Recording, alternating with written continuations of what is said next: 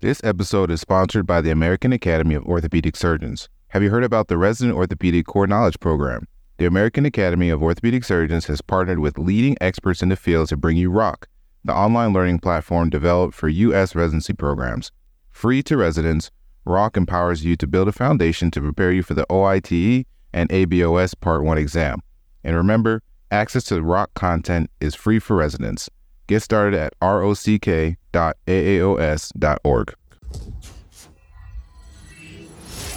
Hello, everybody, and welcome to part 2 of our 2-part episode on disability insurance featuring Larry Keller. We hope that you all enjoyed part 1 a lot, and that we're going to come and wrap things up here in part 2. Again, this was super informative. He is very knowledgeable in the subject, and we talk about a lot of things. So if you want to figure out, or if you want to learn a little bit more about disability insurance, click the link in our description. We will have a link to Larry's website if you want to reach out to him, as well as his phone number and different ways to reach him. So without further ado, let's go ahead and get into today's episode.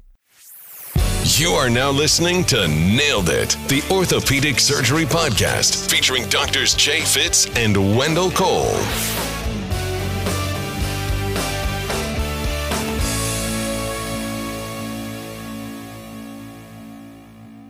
And so one of the things that we talk about is or at least that one of the writers is a catastrophic disability. And I'm assuming this is a disability that we all think of when we think about disability, being in a wheelchair, et cetera. And you can correct me if I'm wrong, but is that kind of what we're thinking about? Pretty much. So this is another rider. You might find a basic catastrophic rider, or you might find an enhanced catastrophic rider. But at the end of the day, it really says, you know, you're disabled to the point that you need help with 2 or more of the activities of daily living. And they're bad, you know, bathing, eating, dressing, toileting, maintaining continence, or transferring from bed to chair. Not only are you going to get your base benefit, but now we're going to give you an additional benefit because you've met the definition of catastrophically disabled. And the theory is you're going to use your base policies benefits to maintain your lifestyle and your expenses. And you're going to use the catastrophic money to hire someone to help you do the stuff that you used to do on your own, either physically, or it could be that you need what we call substantial verbal cueing. Like physically, you can do it. You just don't know to do it. So now I have to tell you.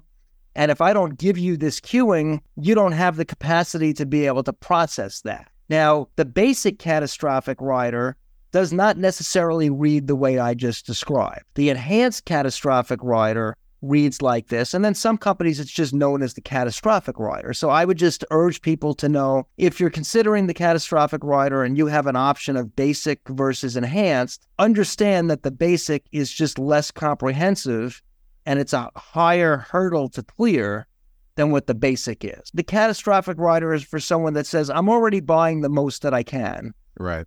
I'm looking for that extra level of coverage in the event something really bad happens to me. But that's the first thing I would also leave off if budget is an issue. But again, that's my opinion. Ah, okay. And so say, for example, you know, you're not the healthiest person. Say you're 30 or you're 35, finishing up residency or finishing up fellowship, and you're finally getting ready to do your disability stuff and get set up. You know, diabetes is really bad, uncontrolled. You're not the healthiest person. You know, what if somebody's not healthy and has like pre-existing medical conditions and wants to get disability insurance? Are there a bunch of hurdles that they have to go about, or can they even get disability insurance? Can you kind of take us through that? Yeah. So generally, you would have to make it over some pretty big hurdles. And using your example of diabetes, I'm going to say type 1. You really got a pretty bad hand of cards. And as a general rule, you're really not going to be able to get high-quality disability insurance like what we've been talking about. But lately, we see a lot of what's known as guaranteed standard issue plans. Remember, we love those acronyms, GSI plans, yep, at a lot of different institutions. And what these are the same individual policies that you and I have just talked about in detail. However, they do not require medical underwriting. So there's no prescription drug check. We don't even ask about build. So if BMI is an issue, or let's just say you don't meet the criteria that the insurance companies deem to be normal, doesn't matter. We don't even ask. If you participate in hazardous activities, you know, like rock climbing, mountain climbing, private piloting, none of that stuff is taken into consideration. We don't even ask. So you've got a couple of companies that most of them are the same players that we talked about too. You know, Berkshire, which is Guardian, Standard Insurance Company, Ameritas, Ohio National. Principal has some of these, and they don't require medical underwriting. So it's the same policy. It's going to be discounted. A lot of the parameters are kind of predetermined. So if you say, well, hey, I want benefits that are going to pay me to the age of 70, I would probably say to you, you know, we're not going to be able to get age 70, but you can get benefits until the age of 67, or you can have benefits to the age of 65. So some of the places that have these, and the companies will vary, but for the most part, they're all going to be own occupation. They're all going to be individual policies. They're completely portable. What gets you into them is your affiliation in terms of the institution at the time in which you are applying for them. So I'll use a couple of the big orthopedic programs. Rothman Institute, you know, in Jefferson, in Pennsylvania. There's a GSI plan there. NYU Medical Center, Mount Sinai Hospital, Mayo Clinic, University of Iowa, University of Kentucky. And literally between these companies, there's probably more than 100 institutions that offer them. Now, one of the most important things is if you have a medical condition, you really need to do your homework and find out if a GSI plan exists in your institution. A general rule is if you apply with an insurance company and you are offered a modified policy. So let's say, you know, orthopedic surgeon, you probably went into orthopedic surgery because you were a sports guy and maybe you had shoulder surgery. But as a result of that surgery, you had pins and screws and anchors placed, and it's permanent. I can tell you across the board, any company is going to say, we're happy to insure you, but we are not going to cover disabilities resulting from disease, disorder, treatment, or complication related to, let's say, your right shoulder. Well, if you apply to a company generally, and they offer this to you, and now you go back to try to get the GSI plan, it might very well be off the table. Yeah. So why, if it's the same, if it's the exact same things as we talked about before and can have the same benefits, why would somebody just not go for the guaranteed standard issue plan from the jump and not have to include all their medical information and whatnot? Why not? Why just not do that from the jump? That way you don't have to ask anything about your medical problems. Yeah. I mean, the nice thing is the GSI plans are really a shortcut to the system. Like it takes something that could take weeks or months and turns it around to literally days. The limits are a little lower. So instead of being able to reach, and we'll talk about this, you know, $20,000 a month or $30,000 a month, the GSI plans typically cap out at either $10,000 a month or $15,000 a month. But that doesn't mean you could get lucky. You could do your residency in hospital A that has a GSI plan with company X, and then you do your fellowship at another institution that has a GSI plan with a different insurance company.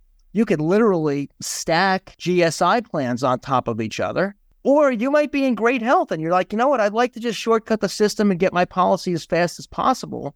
You can buy a GSI plan, and once it's approved, you can then apply medically to either the same company or another insurance company. But as a whole, you're right. So I'm going to go with a different direction. If there's a GSI plan in my hospital, why would an agent or broker not tell me about it? Because that's really what it comes down to. Right. And the reason they won't tell you about it is these GSI plans are exclusive offerings. They're typically owned by a certain agent or a certain agency, which just think of that as a group of agents. And the only people that can use it are the people that own the GSI or the people that the person or persons that own the GSI let others use it. Otherwise, the conflict of interest with the other agents is if we tell you about it and you buy that, we're not going to be compensated in most cases. So now you've got these agents that are never going to tell you about this conflict of interest, and they're going to come up with reasons as to why you should not purchase the GSI plan, even though it may be in your best interest. So let's just say you met agent A. Maybe it was me. And I told you, oh, you know, you had prior shoulder surgery. You've got, you know, pins, screws, and anchors in your shoulder. You're going to get an exclusion rider. And you're like, I'm an orthopedic surgeon. I got the mind of the doctor, but I've got the body of the construction worker. I don't want my shoulder excluded. I'd be like, look, I can get you a GSI plan and your shoulder's going to either be covered right away, or if there's a pre-existing condition limitation, worst case scenario, if you had treatment for it recently or took a medication recently, typically 3 months prior to the effective date of your GSI plan, and you become disabled within 12 months of owning that GSI policy from that condition, we're not going to pay you. Yeah. But after a year of owning that, even a pre-existing condition is covered. Well, from a risk management standpoint, conceptually, of course you'd want to have your shoulder covered. Like, it's already an area where you have a potential problem. Right, yeah. So it makes all the sense in the world. There's some other reasons why you might want a GSI plan too. We'll talk about that a little bit also. But I have a lot of clients where they have a condition, whether it's a mental health issue like anxiety, depression, ADD, ADHD, and now they can buy a policy that's either going to have a very limited period of time where they're not covered, or they might be covered for that on a limited basis, like typically 2 years over their lifetime on a GSI plan right out of the gate. Like, why would you not want that if that was an option? Yeah, I mean, those are my thoughts. Those are my thoughts. And I'll actually be going to NYU next year this year for fellowship. So glad that's on the list. There's even one in your hospital now, believe it or not. Really? Didn't even know that. And the companies are different. So where you are now has one company, and where you're going has another company. So you would be the perfect example as to where you could double up on GSI plans, and you're rocking and rolling, and you could get to a higher level of coverage by combining the two than you could by buying one. Since we're already talking about it, that's one of the things we were going to talk about was getting multiple plans or multiple disability insurance plans. How often are people doing that? When should you do it? Should I be doing it? Well, let's just start with there. So how often are you seeing people have multiple plans? And when did you consider getting multiple plans? Yeah, I would say most of my higher income earning physicians do multiple plans, and typically they're doing it from the get-go. So this is going to typically be orthopedics, plastics, neurosurgery, because your income potential is so high. Now, any one company will generally go up to $20,000 a month or $30,000 a month. If it's a GSI plan, even though the company's limit might be $30,000, the GSI plan might have a cap of $15,000. So very often you're combining companies to potentially reach a higher level of coverage than any one policy or any one company would allow. That being said, sometimes we're combining companies to allow for additional flexibility, right? For example, as a resident, generally you're eligible for $5,000 a month of coverage. Now, this is how much we're going to pay you, certainly not what you're going to pay us. So you might say, you know what, I'm going to buy a $4,000 policy from company A, and I'm going to do that with an F. And generally, the F rider is going to have a 3 times multiple of the base policy. So if I buy $4,000, 3 times the 4 is another 12. I could potentially get to $16,000 a month, 4 plus the 12 FIO rider. Simultaneously, I could buy a policy that has a B option, and we don't use a multiplier. So, for example, one of the companies, I could buy a $1,000 policy as a resident, and I could crank that up all the way up to $30,000 a month, never having to do another exam, blood test, urine test, or answer any medical question. So I might actually combine $4,000 a month with a company that has an F, with $1,000 a month with a company that has a D. So I'm starting at the same $5,000. Policy number 1 could take me up to $16,000. Policy B can take me up to $20,000 or $30,000. Now I'm really pre-approved for up to potentially, $46,000 a month, never having to do another exam, blood test, urine test. Currently, no matter how much money you make, the traditional carriers will not give you more than $30,000. But if you're pre-approved for $36,000 or $46,000 and one of those companies changes their limits in the future, you're golden. So I like the idea of combining companies very much. So when would you not combine? Now, you're a simple guy. You're like, look, Larry, my specialty makes a lot of money. If I can't live on $15,000 or $20,000 a month, I got bigger problems. Like, I'm good where I am. I'm used to living on $60,000, $65,000. Then you don't need to do it. Obviously, if you're in a lower paying specialty, it wouldn't make sense to do it. And if you're a PA or a nurse practitioner, again, you'd really have no reason to do it because there's no reason to have the ability to get to a level of coverage where your income is just never going to allow for. Right. For those listening, when you're talking about the S, we're talking about the future increase insured ability option where you can pay to increase your coverage, and the B's where the benefit update rider that could be, added to each policy. Correct. And so we do have some Army or some military orthopedists that listen to this podcast as well. Anything special about the active duty military surgeons? Absolutely. So the active duty military surgeons, there's only one traditional carrier that's going to offer them coverage, you know, and that's going to be MassMutual. Now, what's really nice about MassMutual, whether it's a resident, fellow, or practicing active duty surgeon, there's a permanent 25% discount available to them in all states, New York being the exception. So if you're an active duty surgeon and you're not in the state of New York, you will get a 25% discount that'll apply not only to what you start with, but anything you ever add in the future. MassMutual happens to be a company that makes it both available, the future insurability option rider and the benefit increase rider. So you can have the F or the B. Now, military residents are limited to $2,000 a month. So the issue with the military resident buying a policy with an F is if we start with 2, the 3 times multiplier is only another 6. 6 and 2 gets you to 8. To get to $8,000 a month, you got to be making about $180,000 a year. Go find me a civilian orthopedic surgeon that's going to make $180,000 a year or less.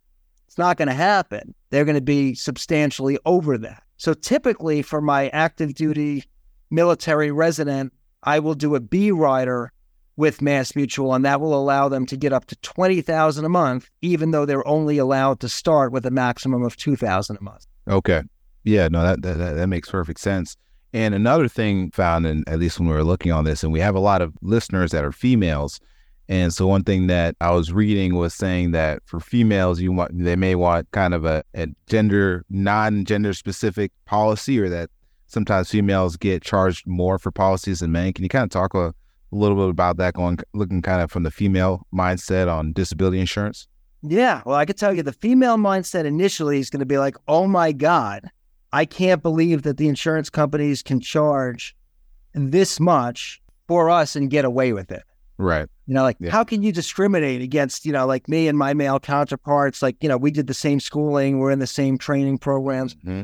Very true. Now, here's the issue with them is they become pregnant and they go out on claims as a result of pregnancy and complications of pregnancy. There's a higher rate of autoimmune disorders among females than there are males.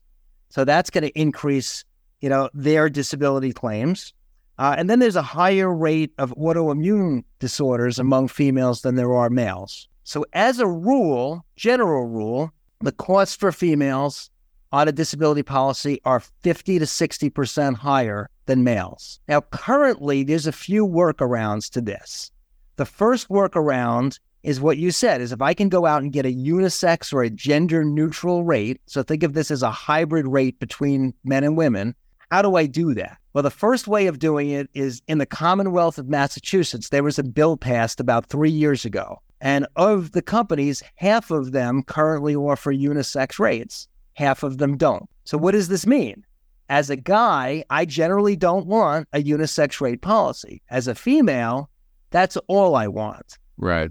As a female, I would say you really should be looking at companies that have a unisex rate available. Now, some of the companies that have unisex rates available currently are changing their product, and that is not going to be available in the next couple of months. So if you're a female and you're listening to this and you are in the Commonwealth of Massachusetts, it is time to start doing your homework because what's available today might not be available in the not too distant future. The second time that you can get a unisex rate is certain guaranteed standard issue plans have unisex rates built into them. Now, one of the companies that has unisex rates now, Ameritas, in the majority of states, they're going to be changing again in the next couple of months.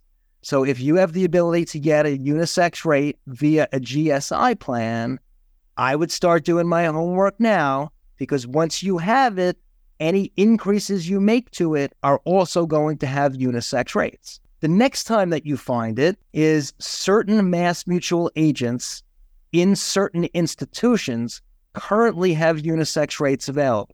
They're exclusive discounts. They're unique to them. This is going to be going away in the next few months also. So a lot of change going on in the next couple of months. So if you're a female, I implore you to start doing your homework now. It doesn't mean you have to buy anything now, but you've got the best chances of getting unisex rates between now and the next few months.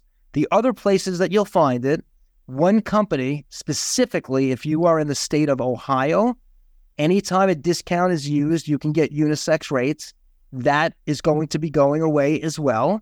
And if you're in the state of Montana, all policies in Montana have unisex rates. For better or for worse, according to that same Medscape survey that I referenced earlier, in orthopedics, as far as physicians go, only 11% of orthopedic surgeons are females. So it's a low number. But if you're in that 11%, you're 100%. You don't care how low that number is. You care about you. Yep. Very true. Very true. Yes. For our female listeners who have not gotten disability insurance, please start to look. You know, one of the things, you know, from our standpoint, again, we're not really taught a lot of this stuff going through schooling. And then, you know, you get sent 4 different policies from 4 different companies. And how do you, when you're trying to like compare policies, what I guess are some big things to keep in mind? So the first thing that I would say, we talked a little bit about this before we recorded, man, you are better than a spreadsheet. If you're not getting insurance company generated illustrations of coverage, which really deeply outline what the policies cover and don't cover, and you're getting a one-pager from an agent that has like an insurance company logo on it, you know, it might talk about like Cola Rider, yes, or Cola Rider, you know, 3% versus up to 6% compounded. A spreadsheet is a tool, and a spreadsheet is something that is not created by the insurance company. It's created by the agent trying to sell you something. And I might have something in my mind that I deem to be important that you don't deem to be important at all, or you don't have enough experience with this stuff to be able to know you should be even asking about. So what would I do? I would look for an agent that's going to provide you with illustrations of coverage from multiple companies. They're going to give you the actual illustrations of companies that are generated by the software that the insurance companies created and provide. I would want to know, how long has the agent been in the industry? Ironically, I don't know, if you looked at your medical school class and you look at the number of people that started with you versus the number of people that graduated with you, I would imagine the percentage is probably pretty high, no? Correct. And if somebody's going to leave, I would submit to you that they probably would leave pretty early. Like, no, I should have been a dentist. I should have been a veterinarian. I should have been an MBA. This is not for me. My industry, according to a LIMRA survey, the dropout rate after 4 years is 89%. Or better yet, the retention rate after 4 years is 11%. So if you're in a long training program and you're going to do at least one fellowship, hopefully that's enough for you, but some do 2 or 3 fellowships. Right. And you're meeting someone that's really new in the industry and they're not being mentored by somebody that's been in the industry a long time, there's a really good chance that by the time you need them, they're not around. So I would look for someone that's really familiar with multiple companies, that's going to show you multiple options, that's going to walk you through them, that has credentials. Now, these days, I see a lot of people in my industry, I'm going to call them internet salespeople. You go on, you request your quotes, you get the spreadsheet that I described. Nowhere can you find their bio. You barely know what their name is. And when you find that, you are not paying anything more to that person in the insurance premium than you are to a guy like me that's been around a long time, that has a lot of experience. I mean, even in your world, they say a seasoned surgeon is 5 years. Mm-hmm.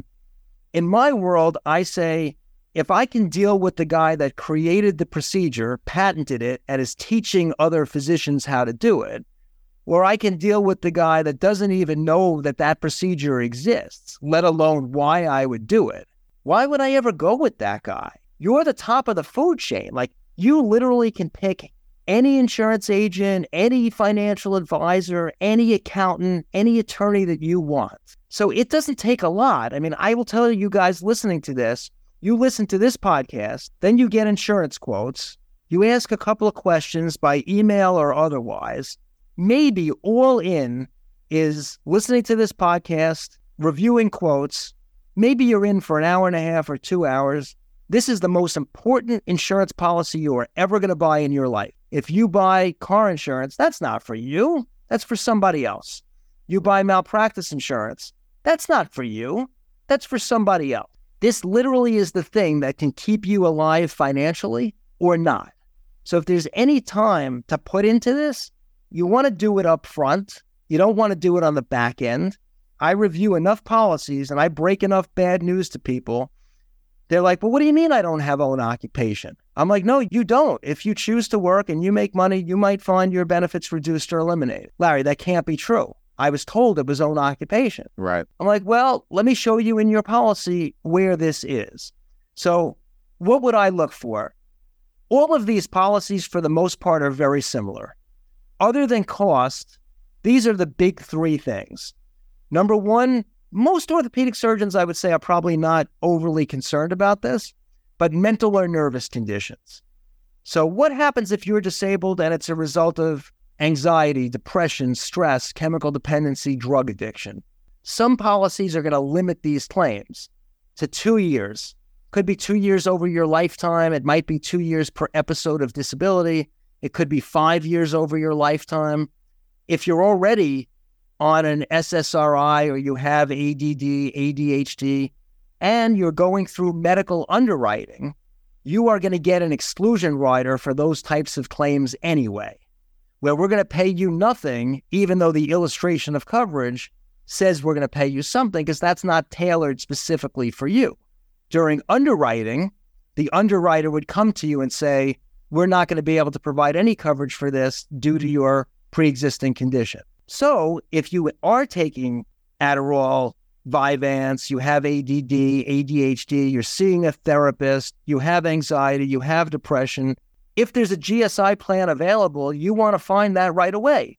At least you're going to get 2 years of coverage for that. If you don't care and you're like, I'm okay with a limitation, certain companies are going to have a limitation as long as you don't have a medical history of that. So you can choose to have a limitation, or you can choose unlimited coverage, and that's going to lead you from one company potentially to another. The second one is, let's say you're a visa holder. I see this one so much, it's almost horrifying. If I'm a H-1B visa holder, and I'm in the majority of states, and I become disabled in the United States, and now I have to leave to go back to my country of citizenship, or maybe I was visiting family overseas, but I have tickets to come back within 31 days of the time that I left. There is one company that will continue to pay you benefits overseas under those scenarios. Other companies are either going to limit this or they're not going to cover this at all. They're going to give you an exclusion rider. So if I'm a visa holder and I have the ability to have my benefits continually paid with no limitation overseas, why would I ever opt for something different? And when you get these spreadsheets, I've seen them all. I guarantee you none of them are going to say, what happens if you are disabled and choose to reside overseas? So yeah, I didn't even think of that. No, well, that's my job, right? Same way I wouldn't think of, I'm really having a lot of trouble, you know, like pitching. I don't know, do I need any kind of surgery? And you're like, oh man, that's Tommy John surgery. That's easy. Every pitcher gets that. Yeah. So that's what you find. And then you want to look at the type of increase option. We said, maybe you're going to go with an F, a future increase option, or a future insurability option. Maybe you're going to go with a B, a benefit increase rider, a benefit update rider, a benefit purchase rider. Maybe you're going to combine the two, but you should know what you're getting. I mean, I see people where they're getting pitched with a B rider, and they don't understand that they must check in and they must buy a minimal amount of coverage if they're offered it. And then they check in, they get the offer, and they're like, I don't want to buy anymore. And I'm like, well, if you don't buy more, you're going to lose your increase option. I don't remember that. Right. So, you know, you really got to do your homework up front. This episode is sponsored by the American Academy of Orthopaedic Surgeons. If you're an orthopedic resident, it's time to start building the foundation to be prepared for the OITE and ABOS Part 1 exam. The American Academy of Orthopaedic Surgeons has partnered with leaders in the field to bring you the Resident Orthopedic Core Knowledge Program. ROCK is an all-in-one online learning platform covering 11 subspecialties. You can access the content for free at rock.aaos.org. This platform delivers a comprehensive, structured, standardized curriculum and even includes self-assessment quizzes and performance analytics. And remember, residents never pay to access ROCK content. Get started today at rock.aaos.org.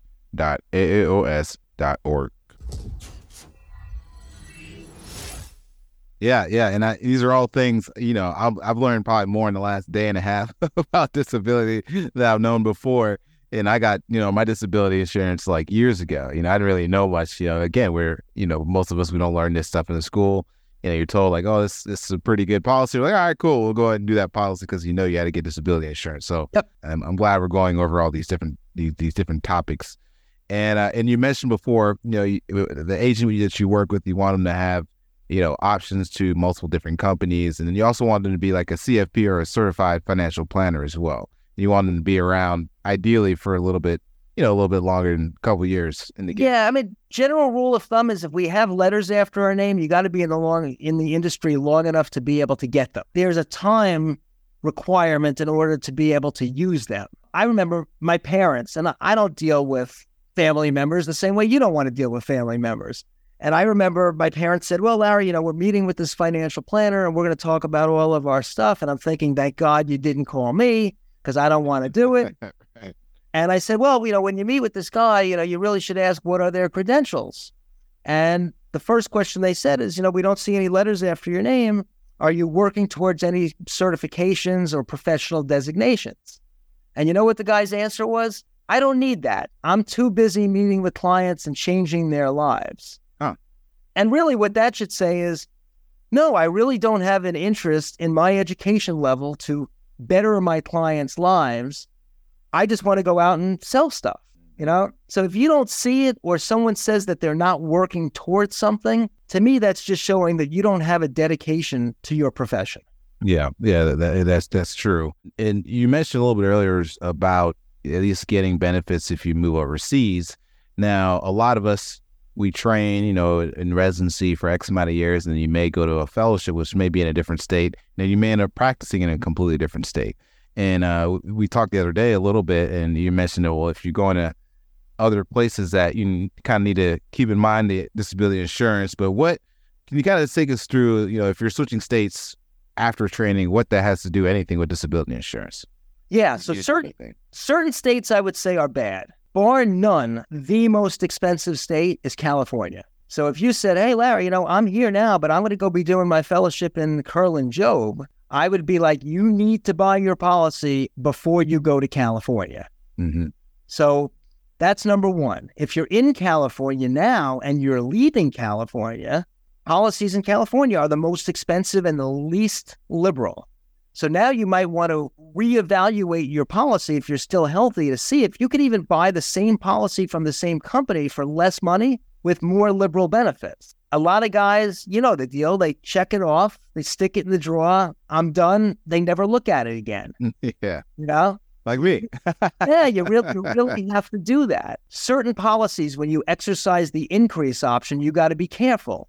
So some of them, they're going to issue a new policy for the additional coverage when you exercise either your FIO or your BIR or BU or BPR. Other ones are not going to do that, and they're just going to layer onto your existing policy what you bought. So one company says, well, hey, look, if you bought your original policy in the Commonwealth of Massachusetts, that's great. When you go to buy more, if you're in California, you're getting a California policy with California premium rates. It's not so good. So if you can avoid that, you might want to do two different policies with two different companies, one that does it one way, one that does it another way, assuming like one policy that you really like a lot is not very favorable if you move to California, but another one that you like but just not quite as much is better if you move to California in terms of the way the increase option works. So that can work particularly well, but California is really the one to avoid. Florida is also another one, but it's not quite to the same extent. So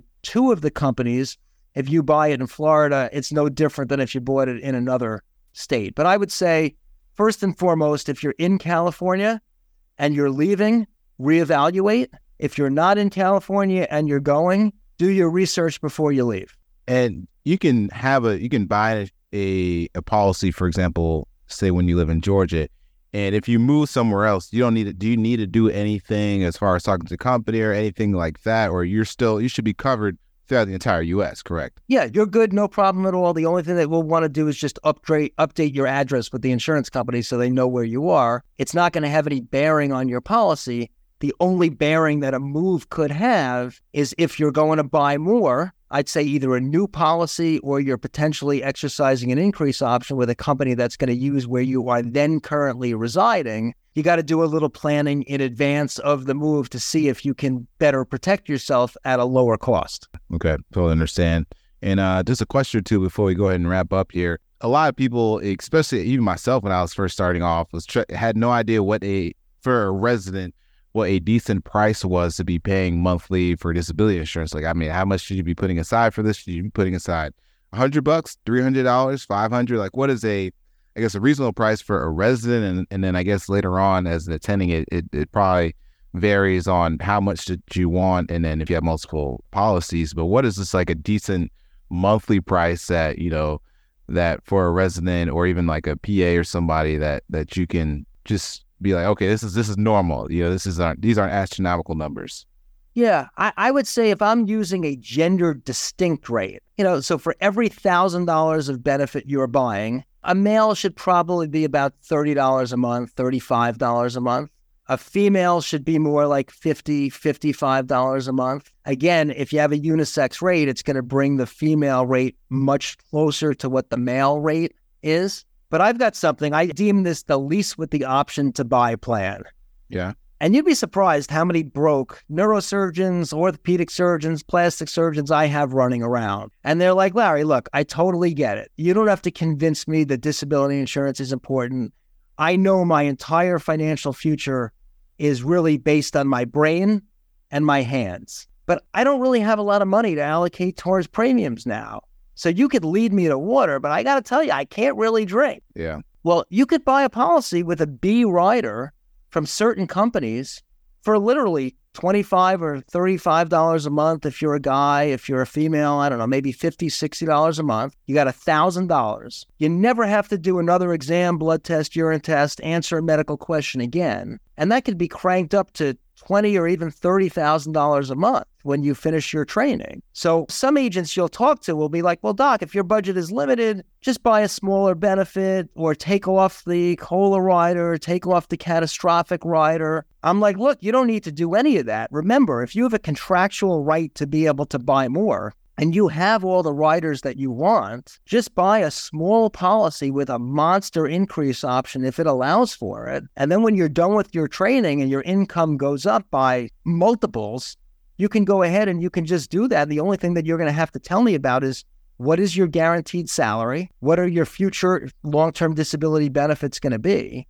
And what state are you going to? But you've protected your entire financial future for somewhere between, you know, $30 a month, $50 a month. It's a great deal. In some cases, an F rider, for example, let's just say you had a $5,000 benefit. That's, you know, pretty much the resident maximum. And let's say you were buying 3 times multiple. So a $15,000 future increase option rider. Literally, the cost of that rider alone might be $50 a month. And here I am telling you, as a female, for the same $50, the cost of the FIO rider, you get $1,000 a month of benefit. And you could potentially get up to $20,000 or $30,000 a month. That seems like a pretty good deal to me. So it's not my recommendation. That's not what I would say is, oh yeah, jam your foot in the door and you're golden. Right. I would say it's not a recommendation, but if my choice is I either buy nothing and I'm playing Russian roulette with my health, or I buy a small amount of coverage that can really be expanded later on, I'm going with that. And I got to tell you, a lot of the podcasts I listen to and a lot of the blogs that I read, because I am a financial guy at heart, most of them don't talk about the defense.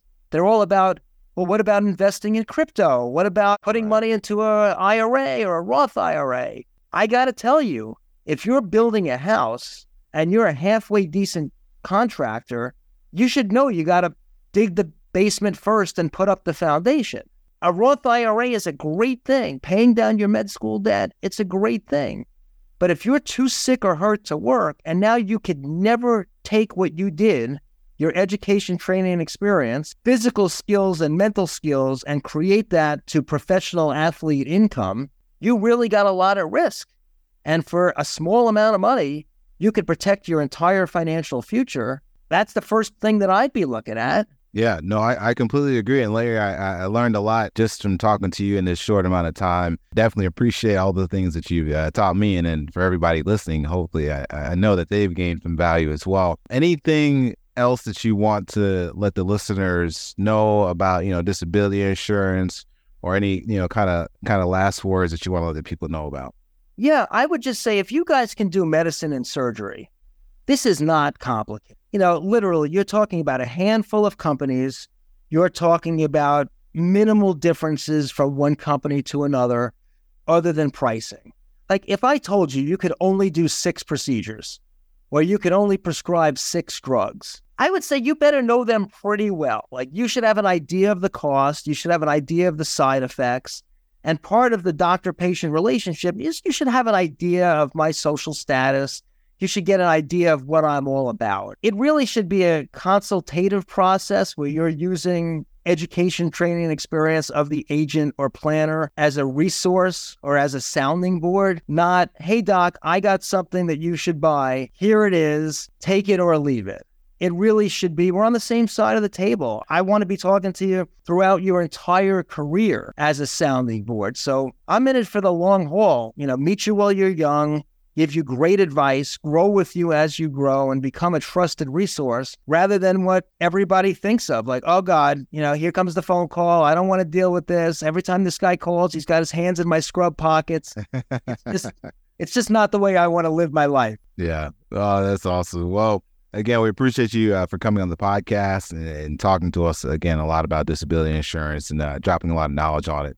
I really appreciate you for coming on the podcast. No, greatly appreciate it. If anyone has any questions or you want me to review your existing policy or you want me to even review something you're considering, you can feel free to drop me an email. It's lkeller, L-K-E-L-L-E-R, at physician, no S on the end, financialservices.com, or give me a call, 516-677-6211. Again, don't fear me. Use me as a resource. I'm happy to help. Yep. And we'll put all that information in the podcast description as well for everybody to reach out to you if they have any questions. Without further ado, we hope everybody enjoyed this episode and stay tuned for the next.